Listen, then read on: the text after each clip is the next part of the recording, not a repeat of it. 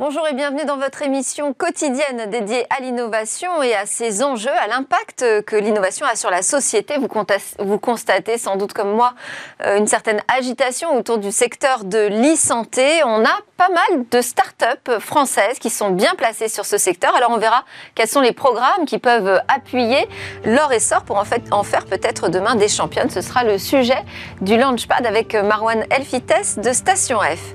Et puis au cœur de cette émission, on va s'intéresser à un autre sujet euh, bouillonnant, un marché qui n'en finit pas euh, euh, de croître, c'est celui des crypto-monnaies. Cette fois, on va porter un regard un peu différent de d'habitude. On va se poser la question de la crypto-monnaie comme alternative au cash. Et oui, cet argent liquide, facile à utiliser et qui apporte une certaine liberté dans nos paiements, peut-il trouver une alternative avantageuse dans les crypto-monnaies? Je poserai la question à nos experts. Et puis on retrouvera notre rendez-vous avec Guillaume Monteux pour parler de game business, on va reprendre la saga des studios français avec un focus sur les jeux narratifs. Et on conclura par une innovation dans le domaine de l'affichage tête haute, en particulier pour les motards. Mais tout de suite, place au launchpad. Le Launchpad, vous le savez, c'est cette séquence où Marwan Elfites nous invite euh, chaque semaine pour euh, nous faire découvrir les coursives de Station F, ce plus grand campus de start-up euh, d'Europe, à travers ses récits. Bonjour Marwan. Bonjour. Aujourd'hui, notre sujet, c'est comment aider à faire grandir nos start-up de l'e-santé. Alors, on va donc s'intéresser aux programmes qui sont à leur disposition, notamment chez Station F, mais on peut peut-être commencer par parler de ce marché de l'e-santé. Hein. Oui, en plus, c'est je parler d'une agitation il y en a toujours, il y en a toujours, mais cette semaine, il y a eu pas mal de, faits euh, hyper importants qui ont agité le secteur, et notamment dans la nuit de lundi à mardi, heure américaine. Microsoft qui a annoncé sa deuxième plus grosse acquisition de son histoire. La plus grosse étant LinkedIn en 2016. La deuxième, c'est maintenant Nuance, autour de 16 milliards de dollars. Alors, Nuance, qu'est-ce qu'ils font? Ils font euh, une technologie de reconnaissance vocale adapté pour beaucoup de secteurs, mais surtout pour le domaine de la santé. Ils ont 300 000 cliniciens qui utilisent leur solution, ils ont 10 000 organisations de santé qui l'utilisent, qui permettent notamment de retranscrire des discussions entre patients et médecins sous forme de notes médicales. Microsoft rachète ça pour 16 milliards, ça montre tout l'intérêt qu'il y, a, derrière. Et puis selon pas mal de rapports, le secteur de la santé sera l'un des plus gros consommateurs en matière, d'intelligence artificielle. D'accord. Euh, c'est aussi une part importante. Euh, je disais que les Français étaient pas mal placés dans, dans, le French Tech 40. French Tech 40, startups comme Alan, comme Doctolib que tout le monde, tout le monde connaît. Et puis aussi, encore, encore une fois, il y a une autre annonce, une startup qui était rentrée récemment dans ce fameux French Tech 120, ouais. Care, une plateforme leader dans la téléconsultation, a été rachetée par un concurrent britannique. Absolument. est tombé cette semaine. Donc, euh, encore une fois, ça montre tout l'attrait et euh, les appétits qui sont en train de s'aiguiser sur, sur ce secteur-là. Eh oui, mais alors attention, il ne faut pas les faire partir, ces startups euh, françaises. Euh, on, alors, on, en a déjà un peu parlé dans Smart Tech, mais c'est bien de rappeler euh, le distinguo entre ce qu'on dit être de l'e-santé, de la biotech. Ce pas exactement les mêmes domaines. Hein. Oui, il y a e-santé, medtech, biotech. Alors, parfois ça se mélange, hein. on va quand même avoir des, frontières hyper... E-santé, c'est santé connectée, pour faire simple. Santé connectée, c'est l'ensemble des, technologies, applications, bases de données qui vont permettre de faciliter l'accès aux soins, la consommation de, de produits sanitaires. La medtech, c'est euh, souvent l'ensemble des technologies qui vont appliquer au secteur médical qui vont rentrer dans des notions de réglementation. Et puis la biotech. Médicaments, donc plutôt. Médicaments, aussi euh, périphériques, notamment. On, va, avoir quelques exemples là-dessus. et puis biotech, c'est toutes les, sciences et technologies appliquées à, alors, aux organismes vivants, finalement, à la modification, à l'impact sur le vivant. Alors, ces sujets, on les retrouve à Station F, j'imagine. Il y a différents programmes aujourd'hui qui, portent ces startups de l'e-santé Oui, alors biotech, medtech et e-santé sont un peu répartis dans différents programmes. Dans des programmes généralistes, on, en a déjà parlé, hein, du Founders Programme par exemple, mais aussi des programmes beaucoup plus spécialisés sur le, sur notamment la AstraZeneca qui a lancé un programme en janvier sur la partie euh, suivi de patients et euh, suivi des vaccins.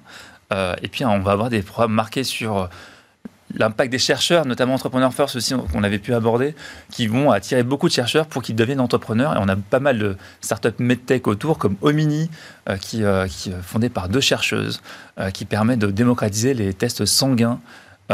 et qui viennent de lever notamment 1,7 million d'euros. Mais ça veut dire qu'ils ont des dispositifs médicaux aussi à Station F? Ils ont de quoi effectuer leurs recherches? Ils combinent souvent avec, euh, avec euh, l'accès à des laboratoires à l'extérieur. Donc euh, c'est ça qui est, super intéressant. On va avoir des startups qui vont combiner les deux, l'accès business numérique à Station F et puis des labos qui leur permettent d'avancer beaucoup plus loin dans, la recherche. On a aussi toujours dans la partie MedTech eu par exemple in vitro sur la fécondation in vitro qui permet euh, d'améliorer les chances de FIV, notamment grâce à l'intelligence artificielle. Alors du coup, sur l'e-santé, pour répondre précisément, on a un programme dédié qui est porté, qui s'appelle l'IPEPS, porté par l'ICM. Alors il y a plein d'acronymes, qu'est-ce que c'est? L'ICM, c'est l'Institut du cerveau et de la moelle épinière, euh, qui est basé à, la Pitié-Salpêtrière, donc juste à côté de Station F, beaucoup de chances qu'on soit, qu'on soit à côté. Alors l'ICM est une fondation d'utilité publique qui a été fondée il y a près d'une décennie, basée du coup à la Pitié, qui va comprendre des centres de recherche avec près 600 chercheurs, techniciens, ingénieurs qui vont travailler notamment sur les maladies du cerveau, les maladies euh, de la moelle épinière, euh, neurodégénératives, notamment aussi Parkinson, Alzheimer, euh, tétraplégie, euh, paraplégie par exemple, sont des domaines qui sont traités là-bas. L'ICM, cette fondation, va aussi avoir une partie euh, pépinière incubateur qui s'appelle l'IPEPS, incubateur pépinière pour, euh, pour, pour Paris Salpêtrière, qui va contenir trois antennes finalement, biotech, medtech et e-santé. La partie e-santé est à Station F. Et on va avoir pas mal de super startups dans, dans ce domaine-là. Et l'autre partie, les deux autres parties sont euh, à l'Institut? Sont à l'Institut, notamment pour pouvoir, en tout cas la partie biotech, pour accéder à des labos et être en contact en direct avec les chercheurs. Mais ce qui est intéressant, c'est que vous faites partie de ces trois antennes, vous allez quand même accéder euh, aux ressources de l'Institut, aux chercheurs, aux cliniciens, pour pouvoir avancer aussi dans, votre business. Et donc cette euh, section euh, de l'incubateur qui adresse l'e-santé, alors comment se déroule le programme? Est-ce qu'il est totalement dissocié de l'Institut du cerveau? Qui peut y rentrer? Ah, il, est, il, est, lié, il est, il est, très lié. Effectivement, ils vont répartir les startups en fonction des thématiques. Certaines startups ont besoin d'être. C'est eux qui font leur sélection déjà de startups C'est eux qui font leur sélection, en effet. Et puis, ils vont, ils vont se baser sur différents critères pour voir s'ils peuvent les aider. Notamment la question du positionnement médical. Lorsque vous commencez à avoir une technologie, une proposition de valeur, se pose la question du, du moment où vous allez devoir le placer dans le parcours de soins du patient. Et donc là, vous allez travailler avec des chercheurs et des cliniciens de, de l'ICM qui vont pouvoir vous aider à positionner votre votre, proposition de valeur. Il va aussi avoir la question des réglementations. Tous les secteurs de la tech sont assez spécifiques, celui de la santé là encore plus, c'est la question des réglementations. Euh, et donc l'ICM va aussi vous aider, la IPEPS va vous aider à, à prendre de bons chemins en matière de réglementation. On a une formation là-dessus?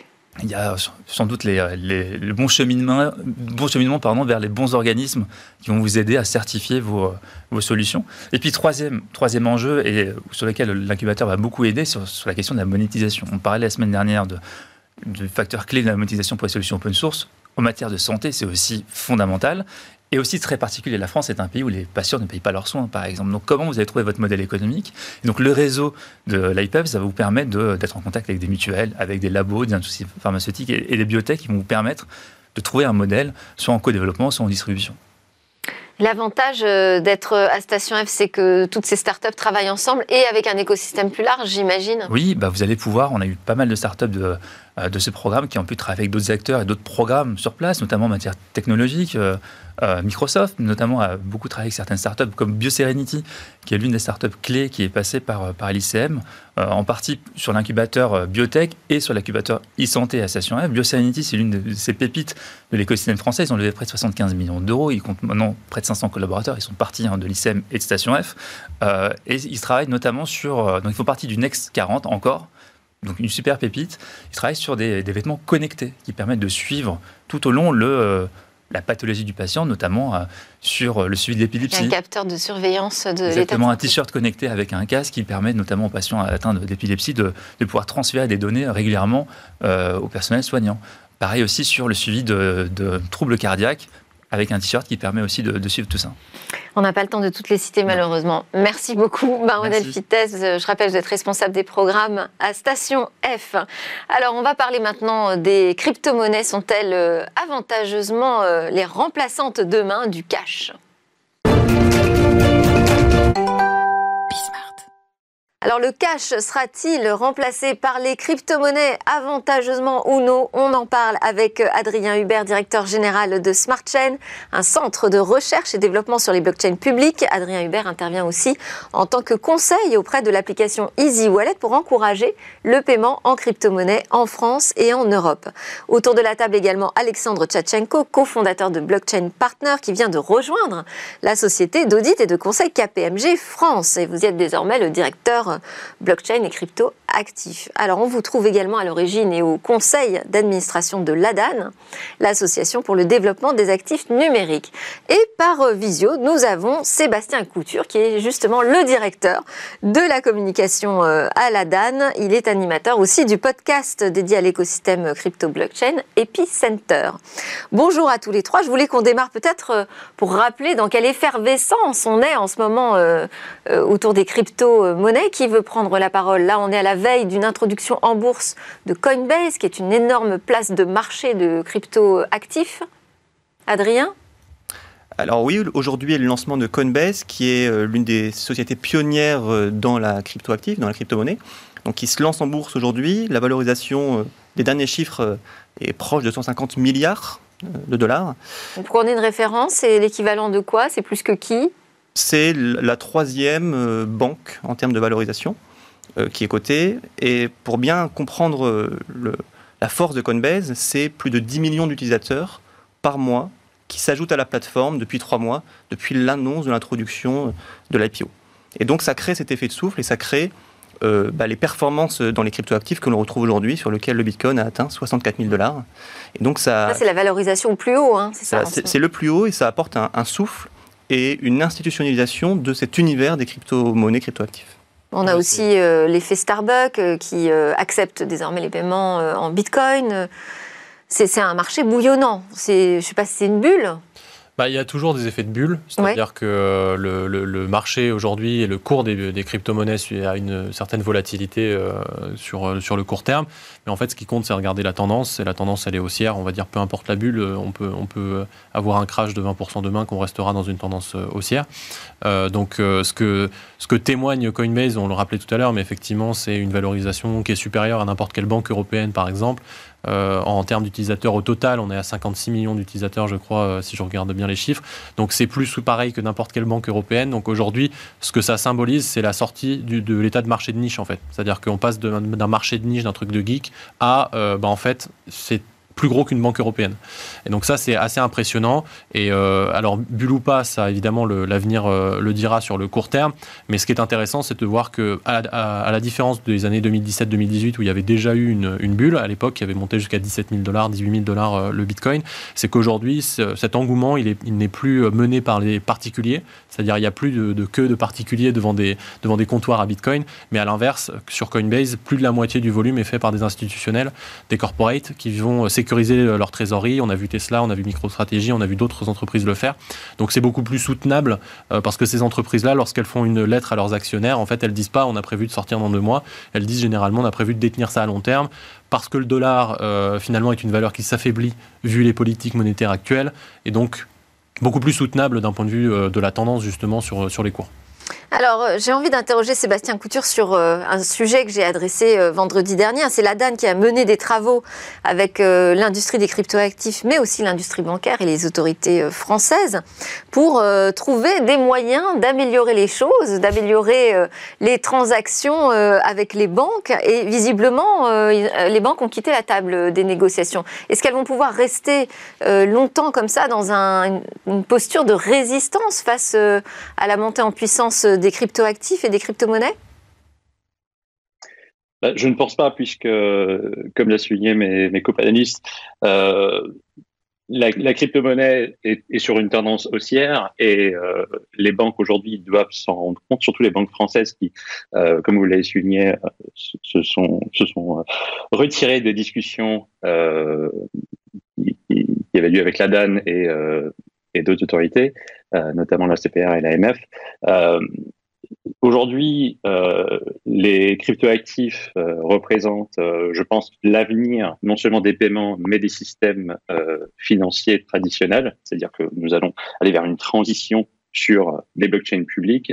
Et la France et l'Europe, soutenues par les gouvernements et les autorités, mais aussi par les institutions financières, doivent aller vers cette nouvelle réalité et, et simplement l'accepter puisque, euh, puisque ce qu'on voit aux États-Unis va se passer euh, sans doute en Europe euh, d'ici quelques années. Parce que là, aujourd'hui, le problème, c'est quoi? C'est qu'elle n'accepte pas un accès au compte bancaire. On ne peut pas faire des transactions directement en crypto-monnaie sur son compte bancaire?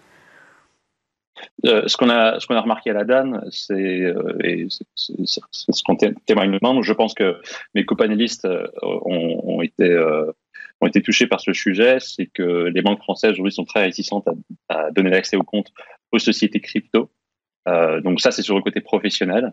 Euh, on a vu plusieurs fermetures de comptes euh, malgré le cadre réglementaire en France, qui est l'un des plus l'un des plus durs au monde, hein, faut le savoir. Euh, et euh, donc du coup, l'accès au compte pour, les, pour les entreprises euh, est souvent restreint ou interdit. Euh, pour les particuliers, on voit aussi, on voit aussi que les particuliers qui souhaiteraient acheter ou vendre des crypto-monnaies, selon les banques, peuvent avoir des problèmes à ce niveau-là. Donc soit pour le, le virement vers une plateforme d'échange ou le virement euh, revenant vers une plateforme d'échange suite à une suite à une vente de cryptoactifs. Et, et c'est dommage, c'est dommage qu'aujourd'hui en France on a, enfin je parle pour, pour les membres de la DAN, des entrepreneurs qui sont courageux et qui euh, qui, qui conçoit un avenir, euh, un avenir des systèmes financiers sur sur les chaînes publiques et, euh, et qui sont bloqués euh, à ce niveau-là. Adrien Hubert, alors, euh, on va entrer dans le vif du sujet à propos euh, du cash. Vous pensez que c'est la fin programmée déjà de l'argent liquide? Alors, la fin du cash, elle est déjà programmée. Ah, elle est annoncée. Vous en êtes sûr? Euh, bah, C'est une certitude, on tend vers cette fin du cash programmé. Et justement, le cash a une forme de résistance, surtout en France et dans certains pays européens. pourquoi? Parce que le cash, c'est trois choses. Le cash, c'est d'une part posséder son argent. Donc, contrairement à, à, un compte bancaire, quand on requête l'accès pour savoir si on a le solde sur le compte, bah, le billet, la, pièce, on la possède. Deuxièmement, le cash, c'est la confiance. C'est la monnaie fiduciaire, fidus, euh, confiance en latin. Euh, donc on a confiance dans le fait que la valeur du billet, c'est bien 5 euros. Parce que intrinsèquement, un, Sauf si c'est un, faux, enfin bon. Si c'est question de faux. Mais on a confiance dans le fait que même un faux, si c'est marqué 5 euros et il est considéré comme un vrai, il vaut bien 5 euros. Et peut être encaissé parce que c'est les pièces et les billets qui ont cours légal, qui sont dépensés. Les autres, ce ne sont que des moyens de paiement. Et la troisième chose, c'est que quand on fait une transaction en liquide, en cash, on ne fait pas confiance à la banque. On fait confiance dans le système financier. Parce qu'on ne requête pas, on n'interagit pas directement avec la banque. Et donc ça, c'est les, qualités du cash, c'est également de pouvoir ne pas transmettre d'informations sur quel est l'échange que l'on opère quand on envoie un billet. il y a une grande liberté et discrétion. Ni, ni les parties prenantes de la transaction. Exactement. Et, et c'est ce qui est en même temps reproché par les banques et le système traditionnel, c'est le fait qu'on n'a pas le contrôle sur ce qui se passe sur ce flux. Et, la, force des crypto-monnaies, qui se veut comme alternative à la fin du cash, parce que le cash va être programmé, sa fin, parce qu'il est, cher à entretenir. Ça, c'est l'argument des banques qui lui disent que non seulement il permet des transactions illicites, parce qu'on n'a pas le contrôle sur cette transaction, mais il est cher à entretenir tant sur les ATM que sur les banques au niveau, les banques de détail, qui au niveau local doivent gérer ces transactions, et de moins en moins utilisées.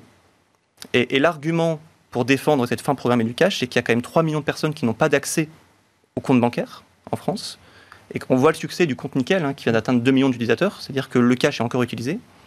Et il y a également plus de la moitié des transactions qui se font encore en cash aujourd'hui. Et donc cette fin programmée du cash qui est voulue par les banques euh, est opposée par une forme de résistance de par les particuliers qui l'utilisent. Et je vais donner un dernier argument, si vous me le permettez, c'est que en, cas de défiance dans le système traditionnel, généralement le premier réflexe c'est de retirer son argent et d'en faire un bas de laine, et donc de cacher ses pièces et ses billets chez soi. Et c'est ce qu'on a vu encore en Malaisie récemment sur euh, le, cash out, quand on a le défaut et la défiance dans une banque, on retire son argent pour le protéger. Et ça, ça se fait généralement aux monnaies cash liquide. Et donc cette fin programmée, euh, elle est... Le trésor sous le matelas. Exactement. Mais elle est programmée euh, peut-être, mais est-ce qu'elle est évitable, cette fin du cash, selon vous? En tout cas, c'est souhaitable qu'elle soit évitable pour moi, euh, parce que justement, comme l'a rappelé Adrien, le cash a des qualités que n'a pas forcément la monnaie commerciale, en tout cas la monnaie qu'on utilise dans des comptes bancaires traditionnels en particulier justement ce respect de la vie privée. Euh, Aujourd'hui, pour moi, c'est le point central. Alors, il y a les autres points effectivement qui sont euh, intéressants, mais pour moi, le, point central qui est un peu euh, un exercice de funambule, euh, c'est justement de trouver le bon équilibre entre préserver la vie privée et avoir un contrôle des fonds pour pouvoir, faire n'importe quoi. Mais ça, c'est en fait, c'est le problème, c'est que quand on parle de ce sujet-là, très rapidement, on se retrouve cornerisé parce que défendre la vie privée, quand on se met du point de vue de l'industrie financière, c'est défendre, c'est la même phase, c'est faces d'une même pièce, c'est défendre les activités illicites. Or, en fait, j'allais dire, si on relit Émile Durkheim, on comprend très rapidement. Même si on peut jamais retirer autant d'argent euh, liquide qu'on le souhaite, il y a quand même un contrôle hein, sur. Mais ça, c'est justement, ça fait partie de ce contrôle qu'on impose au cash. Par exemple, on ne peut plus payer au-dessus de 1000 euros en cash depuis 2015-2016. Tout ça, ce contrôle, ce que, ce que je voulais dire, c'est que l'idéologie qui consiste à croire qu'on va tendre vers une société sans crime parce qu'on contrôle tous les flux financiers, c'est une idéologie en fait qui se trompe de cible puisque euh, une société sans crime, c'est témoin d'une seule chose, c'est qu'on est dans une société totalitaire. Parce que ça empêche la déviance, ça empêche euh, d'être un lanceur d'alerte, ça empêche de, euh, bah, de pouvoir sortir de la loi pour la faire évoluer. Je rappelle par exemple, on a, on a souvent parlé des réformes sociétales, l'IVG était illégal, donc on était un criminel, et aujourd'hui c'est devenu légal. Il y a beaucoup de réformes comme ça qui sont passées parce qu'il y a des gens qui sont déviants et qui font évoluer la loi. Donc pousser vers un maximum, en fait, c'est quelque chose qui n'est absolument pas souhaitable. Donc il faut trouver ce juste milieu où on a besoin d'une monnaie alternative qui préserve la vie privée. Mais le problème, c'est qu'en ayant ce discours, bah, aujourd'hui, une banque ou une industrie financière traditionnelle va vous dire vous, vous cherchez à favoriser le financement du terrorisme. C'est un peu plus compliqué que ça, et donc on a besoin de cette alternative euh, aux monnaies euh, bancaires traditionnelles sur compte bancaire. Alors, si on imagine que cette crypto-monnaie pourrait remplacer demain le cash avec euh, les mêmes avantages, euh, ça veut dire que ça change quand même euh, des choses importantes dans le système monétaire, la crypto-monnaie. Je vais demander à, Sébastien Couture de nous parler de, de cet enjeu-là sur la gouvernance. Qu'est-ce que change la crypto-monnaie en matière de gouvernance? Je voudrais juste d'abord rappeler ce qu'est une crypto-monnaie. C'est c'est un moyen de créer finalement des unités de valeur qui, euh, qui sont créées par des communautés. Donc, euh, qu'est-ce qu'une monnaie Si on reprend par exemple l'euro, euh, c'est une unité de valeur qui s'est construite autour de valeurs communes sur, sur un territoire transnational, qui est l'Europe, et qui est gérée par une banque centrale, la Banque centrale européenne. les, les crypto-monnaies permettent de créer cette unité de valeur autour de valeurs communes. Et, c'est ce qu'on a vu notamment autour du Bitcoin, qui a été créé autour d'une, euh, à quelque part d'un rejet euh, des monnaies fiduciaires et du système monétaire financier. Et c'est ce qu'on retrouve aujourd'hui dans l'éthos de, de, du site de, de, l'écosystème euh, des cryptoactifs. Donc, sur ce point-là, je pense que la crypto-monnaie va permettre de créer un nouvel écosystème comme, enfin, j'aime bien, j'aime bien revenir sur euh, sur ce qui s'est passé sur les 30 dernières années dans le monde, euh, dans le dans l'écosystème du web de manière générale. Euh, on a vu une montée des différents types de use cases. D'abord les blogs, ensuite les réseaux sociaux, ensuite le mobile. Et ce qu'on commence à voir sur l'écosystème crypto, c'est un nouveau un nouvel écosystème qui est celui de la DeFi, la finance décentralisée, où on a tout un tas de cas d'usage totalement nouveaux et totalement innovateurs qui apparaissent euh, et qui sont source de croissance, à mon sens. Décentralisé, mais ça ne veut pas dire qu'il n'y a pas de, de, contrôle, parce que là où moi je peux, j'ai peut-être un peu du mal à vous suivre, c'est qu'on parle d'une monnaie qui serait une alternative au système monétaire classique, mais on dit aussi que la blockchain c'est quelque chose qui permet de tracer.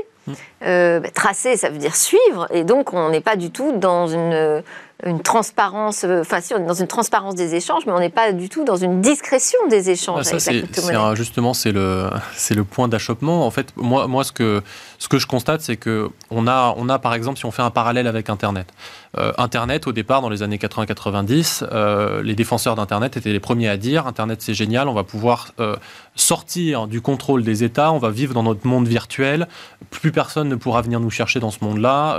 je, j'en cite à lire la déclaration d'indépendance du cyberespace, par exemple, qui est plein de, de, références là-dessus. On constate 20 ans plus tard qu'en fait, ou 30 ans plus tard, que c'est GAFA plus NSA, on n'a jamais été autant tracé, euh, et qu'effectivement, il y a une société de surveillance qui est en train de, de s'installer. On peut faire le même parallèle avec les crypto-monnaies, c'est-à-dire que la promesse initiale, c'est effectivement d'être une alternative au cash, de pouvoir préserver son anonymat, etc en réalité, quand on regarde, si on n'y fait pas attention, eh bien, par défaut, ça peut prendre la route d'Internet, c'est-à-dire se transformer en, outil de surveillance massif, parce qu'on va pouvoir tracer toutes les transactions, on va pouvoir les remonter. On Faire du vent euh, libertaire euh, qu'on peut avoir au début, euh, on va rentrer dans le rang? On va rentrer dans le potentiellement totalitaire, parce qu'on aura à la fois cette démarche-là sur l'information, c'est ce que je viens de dire sur les GAFA et la NSA, et on l'aura sur la valeur, sur l'argent, la monnaie, donc ça, ce sera dramatique. On peut encore l'éviter, ça c'est une question de qui construit l'industrie, justement, pour savoir dans quel chemin on va. Mais l'entrée, par exemple, en bourse de Coinbase est déjà un signe, c'est qu'aujourd'hui, les utilisateurs préfèrent encore la simplicité, euh, par exemple, à euh, la décentralisation, l'anonymat, etc., parce qu'ils vont sur une plateforme qui est en soi plus chère que d'autres, par exemple. Elle est juste plus facile à utiliser, donc elle concentre les utilisateurs, et Coinbase a déjà euh, investi dans plein de boîtes de l'écosystème, se transforme déjà en agrégateur, donc on retrouve un peu cette traçabilité, et un Coinbase donne des informations au fisc américain, par exemple, sur bah, les transactions qui sont effectuées par leurs clients. Donc oui, c'est une alternative en soi, mais attention à comment on la construit, parce que très rapidement, on peut glisser du, rêve libertaire au, euh, à, la dystopie totale. Mais même, vous dites une alternative en soi, même intrinsèquement, la technologie euh, ne permet pas d'assurer une discrétion sur les transactions. Alors, il y a des moyens technologiques de créer cette distraction sur les transactions. Ce qui est important de comprendre, c'est en effet les enjeux de gouvernance. C'est-à-dire qu'on a deux propositions qui sont le socle technologique de comment on peut créer le fiat, donc la monnaie décentralisée, sur lequel les échanges se font en pair à pair. Parce que c'est ça qu'a tenté de créer Bitcoin. C'était le peer-to-peer cash system. C'était un système de pair à pair. Totalement décentralisé, euh, aucune gouvernance finalement. Aucune gouvernance ou toute la gouvernance. Ouais. Tout le système Tout le monde gouverne. Exactement. Et en fait, il y a deux alternatives aujourd'hui qui sont proposées. La première, c'est la, fin du fiat, sur lequel les monnaies de banque centrale vont être remplacées. Donc, on va juste optimiser la performance du fiat aujourd'hui, qui sera géré par des systèmes bancaires sur une blockchain qui sera extrêmement efficiente. Et donc, ça, c'est la voie que les banques centrales sont en train de prendre. Et ça sera plus efficient. Avec la naissance de l'euro numérique demain. Exactement. Et la deuxième promesse, c'est la promesse des cryptoactifs. Tout dépend en effet les paramétrages de ce système, c'est quel outil on veut créer. Et le Bitcoin est une des réponses à ça parmi les multiples cryptoactifs qui existent. Ce système qu'on veut créer, qu'est-ce qu'on veut comme, donner comme information quand on fait un échange? Et donc, notre avis, c'est que, et mon avis, c'est que la blockchain, comme elle est considérée aujourd'hui sur les blockchains publiques comme Bitcoin, a le bon niveau de pseudonymat pour gérer un réseau de transactions sur lequel, quand on y met de l'argent, de, la puissance et de la volonté, on peut tracer certaines transactions, mais en même temps, on est sur un équilibre sur lequel chacun peut échanger de la valeur de façon pseudonyme. Et donc, tout ce qui joue aujourd'hui, c'est la fin du cash va être programmée parce qu'elle va être remplacée par des choses numériques, même s'il y aura une forme de résistance, et c'est très sain.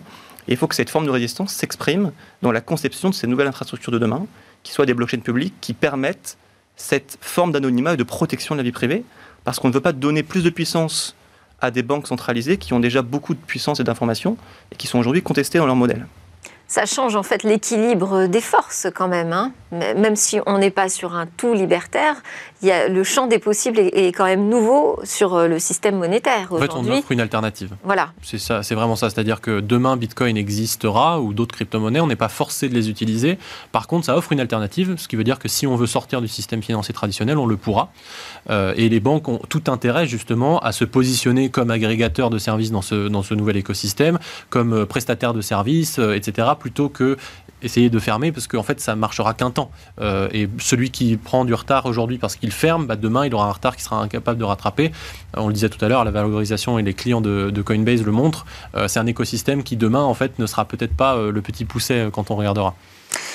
Sébastien Couture, vous, vous, vous, comprenez quand même cette position du système actuel des acteurs de la finance qui s'inquiètent peut-être de perdre une souveraineté? Oui, je, le comprends. Euh, après, euh, ce qu'il faut aussi voir, c'est le, long terme. Euh, ce qu'on observe, c'est une tendance qui va vers des systèmes financiers et des monnaies sur blockchain public. Euh, cette tendance, elle est là, elle est, elle est, elle est, en, elle est haussière depuis dix ans. et si la France et l'Europe demain veulent garder leur souveraineté, justement, il faut aller à bras ouverts vers les cryptos, je crois.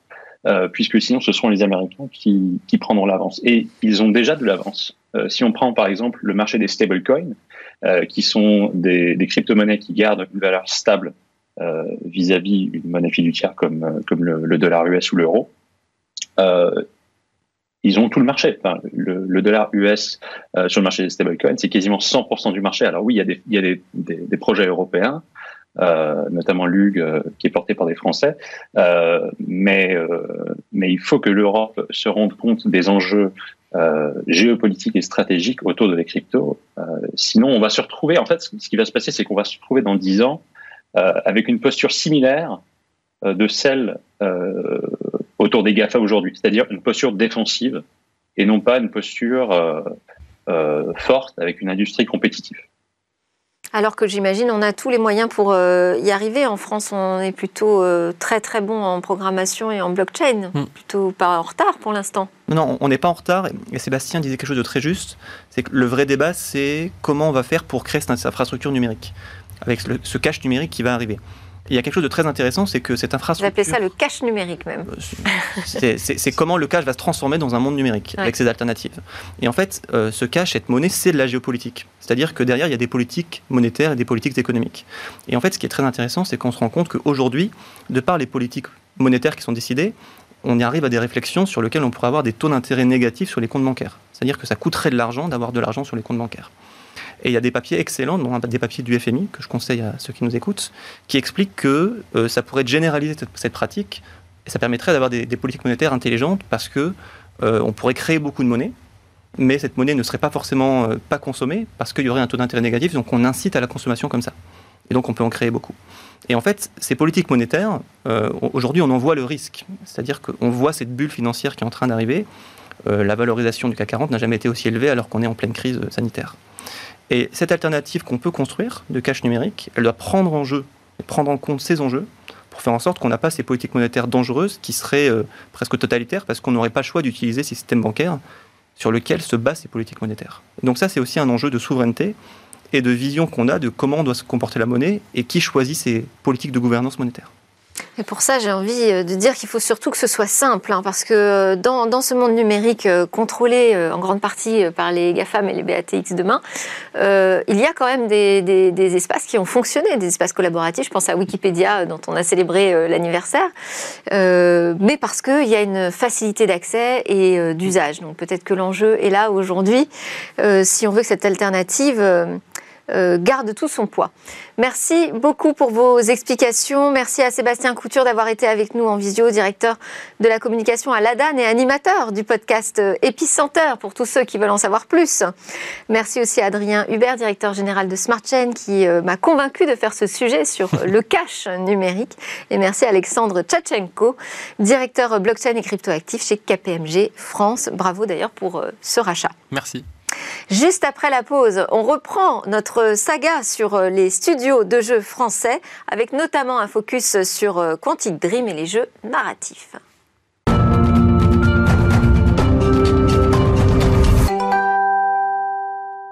Nous sommes de retour sur le plateau de Smartech pour notre rendez-vous Game Business avec Guillaume Monteux, président de Gatsby et chroniqueur hebdomadaire dans Smartech. Bonjour Guillaume. Bonjour Delphine. Aujourd'hui, on reprend donc la suite de la, la, saga, la saga des studios de jeux français avec un focus, je disais, sur Quantic Dream et les jeux narratifs. Absolument. La semaine dernière, on avait parlé des acteurs géantissimes que sont Tencent et NetEase. Aujourd'hui, on va parler de Quantic Dream, qui est un investissement euh, de la société chinoise NetEase. Et euh, au-delà de Quantic Dream, on va parler d'un type de jeu bien particulier qui sont les jeux d'aventure à branches. À branches, vous appelez ça comme ça. Qu'est-ce que ça veut dire exactement? C'est moi qui appelle ça comme ça. Effectivement, l'industrie appelle ça des expériences narratives contrôlées euh, par le joueur. C'est-à-dire des jeux dans lesquels le joueur doit faire des choix et ces choix vont l'amener dans des chemins, dans des branches, dans des histoires qui sont vraiment différentes. Prenons par exemple, l'exemple euh, du jeu Eviren, euh, qui a été développé par le studio Quantic Dream, euh, qui sort en 2010 sur PS3. Une aventure policière dans laquelle vous allez tour à tour incarner quatre personnages qui vont tenter de résoudre une énigme policière sur un tueur en série. Alors, ce qui est intéressant dans ce jeu, c'est que c'est extrêmement bien écrit, on est dans un vrai polar, on n'a qu'une seule hâte, c'est de connaître le dénouement, de connaître le coupables ou les coupables et de savoir effectivement quels sont leurs motifs. Et euh, ce qui est rigolo, c'est que les choix que vous aurez à faire peuvent entraîner la mort d'un ou de plusieurs personnages principaux. Je trouve ça rigolo. Et bon, ce qui est, ce qui est dingue, c'est que l'histoire continue quand même, euh, même quand on prend des décisions, si vous voulez, qui condamnent le personnage. Ce qui est intéressant aussi, c'est qu'au travers de l'histoire, le jeu nous invite à réfléchir sur tout un tas de sujets assez profonds. Par exemple, dans Eviren, on nous pose quelque part la question de est-ce qu'on est prêt à tout, même à tuer, pour une personne qui nous est chère? Quelles sont nos responsabilités de parents, y compris sur les actes que font nos enfants? Est-ce que l'être qu'on aime est plus important que nos enfants Est-ce qu'on est prêt à tout par amour y compris à tuer? Vous voyez, donc c'est quand même des vraies questions, et quand vous aurez à faire des choix dans ce jeu, bah, quelque part, sans vous en rendre compte, vous allez devoir répondre à ces questions. En fait, ce qui est incroyable et captivant, c'est que le studio Quantic Dream cherche à impliquer le joueur, et ils y arrivent excellemment bien. C'est ça leur vrai, leur vrai secret. Quels que soient vos choix, l'histoire est toujours cohérente. Typiquement, sur Heavy Rain, il y a sept fins. Bon, je ne vais pas vous spoiler euh, mm. euh, l'histoire. Tout le monde sait de toute manière que euh, les clowns, il faut toujours s'en méfier. Mais ce qui est pas du tout. Ouais. Ce, qui est, ce qui est rigolo, c'est que typiquement dans ce, dans ce type de jeu, on a envie d'y rejouer. Et quand on y rejoue, on va tomber sur une autre fin. Et en fait, c'est presque un nouveau jeu. Moi, je me suis. Combien de fois je me suis posé la, vie, euh, la question dans ma vie qu'est-ce qui me serait arrivé si j'avais pas rencontré telle ou telle personne ou fait tel ou tel choix un petit Alors, ça doit être quand même extrêmement long de développer ce type de jeu. Bah oui, c'est très long, surtout qu'il ne faut pas s'en mêler les pinceaux entre toutes les possibilités, si vous voulez, qui peuvent exister, afin que l'histoire paraisse constamment cohérente et pas des, tunnels d'histoire euh, à coller. Il aura fallu trois ans pour développer Rain, 70 acteurs, 6 langues qui ont été, euh, qui ont été doublées pour, pour le jeu, des centaines de personnes impliquées. Bref, c'est quand même un vrai investissement. on est dans game business. Quel est le bilan économique C'est un jeu qui a environ coûté 20 euh, millions d'euros, donc c'est quand même un jeu euh, qui aura coûté un peu d'argent et qui sera vendu à 6 millions d'exemplaires, donc un bilan qui globalement est très positif. Juste, je voudrais juste finir sur, sur un point. Je voudrais absolument euh, dire que ces expériences narratives contrôlées par le joueur n'ont absolument rien à voir avec les films interactifs. Là, dans les jeux de Quantic Dream, on est bien dans des jeux dans lesquels on contrôle un personnage, on a la maîtrise du temps, on a la maîtrise de l'objet, on est impliqué, on a des bagarres, on a. Voilà, c'est un jeu vidéo. Voilà. C'est rien à voir avec un film interactif. Qu'est-ce que vous pouvez nous dire d'autre sur ce studio Quantic Dream? Bah, En fait, euh, Quantic Dream, c'est le génie narratif. Euh, de David Cage, le patron de Quantic Dream et de, et de, et de, son équipe. Alors après Heavy ils ont fait un autre jeu qui s'appelle Beyond Two Souls, dans lequel vous, avez vous allez incarner une petite fille euh, Jodie, au pouvoir un peu exceptionnel, qui est connecté avec un autre personnage. C'est aussi un très très bon jeu. Moi, je voudrais parler du jeu d'après euh, Beyond Two Souls qui s'appelle Detroit Becomes Human, parce que je l'ai juste adoré ce jeu. D'accord. Et oui, il a coûté combien ce jeu? Alors ce jeu, il a coûté 30 millions de dollars, donc un peu plus que euh, le, jeu précédent Heavy Rain il est sur la même, euh, la même mécanique euh, globalement que, que, que, Heavy Rain. Là, on est dans un monde de science-fiction, un monde de science-fiction plausible qui aide à impliquer effectivement le joueur, dans lequel les humanoïdes sont extrêmement sophistiqués et vont servir les humains. Donc, ils vont servir les humains pour faire des tâches ménagères, ils vont servir les humains aussi pour servir de compagnons humains, de compagnons amicaux, de compagnons plus qu'amicaux, voire de membres de la famille. Bref, ils sont très très impliqués dans la vie même euh, des humains et à un moment donné, ils se rebellent. Et là, c'est ce qui est génial, c'est que le joueur se retrouve encore une fois dans un dilemme, dans un choix. Il doit prendre parti. Il doit prendre parti entre l'humanité qui est menacée par ses propres créations, qui sont en train de se rebeller, ou alors prendre parti pour des opprimés qui se rebellent, même si ces opprimés, si vous voulez, sont, des, machines. Donc là aussi, on est, euh, face à, à, des gros dilemmes et à des vraies questions. Par exemple, euh, les vraies questions, c'est est-ce que euh, vous pourriez avoir une relation amicale, voire sexuelle avec un androïde? Bah, Pourquoi pas? Alors pourquoi pas? C'est ce que répondent, c'est ce que répondent aussi les joueurs de Detroit. à 65%, ils ont répondu oui. Moi, quand j'ai vu ce sondage, je me suis dit, il faut absolument que je monte un Tinder avec des, androïdes.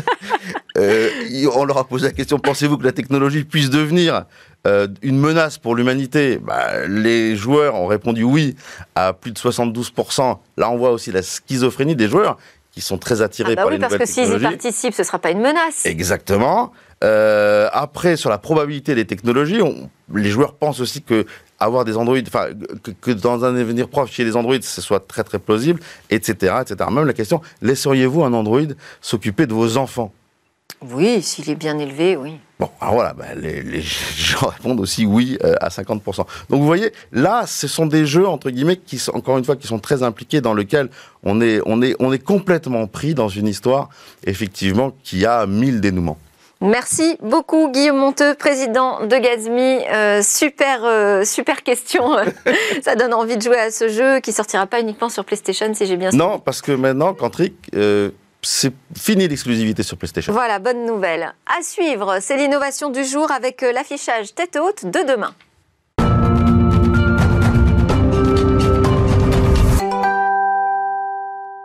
À quoi ressemblera demain Aujourd'hui, Cécilia va nous présenter un dispositif qui devrait séduire en particulier les motards, les motards français. Oui. Euh, c'est une techno qui va annoncer le futur aussi de la vision tête haute. Exactement, et de la sécurité routière en même temps. Parce que vous le savez, le téléphone portable, c'est l'ennemi numéro un de la sécurité routière, euh, des motards comme des automobilistes. Pourtant, c'est difficile de rester euh, joignable, de ne pas rester joignable, de faire une croix sur le GPS qu'on utilise sur son téléphone hein, maintenant, ou de faire une croix sur le contrôle de la musique. Et c'est ce que s'est dit euh, Romain Duflo, qui est le fondateur de la société que je vous présente, iRad aujourd'hui, quand il a passé son permis moto. Alors il s'est dit, je vais créer un affichage tête haute euh, de meilleure qualité pour permettre toutes ces applications.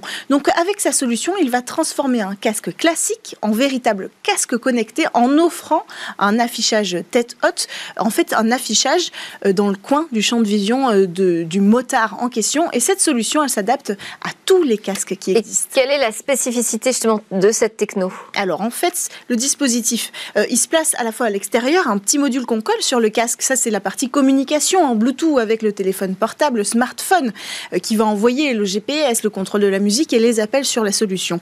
À l'intérieur, il y a euh, la partie affichage rétinien. Et donc, à l'intérieur, ça se décompose de cette façon. D'abord, il y a un petit écran LED qui est placé euh, juste au-dessus de l'arcade sourcilière. En fait, c'est la qualité d'un écran télé sur le bout du doigt qui va être placé juste là.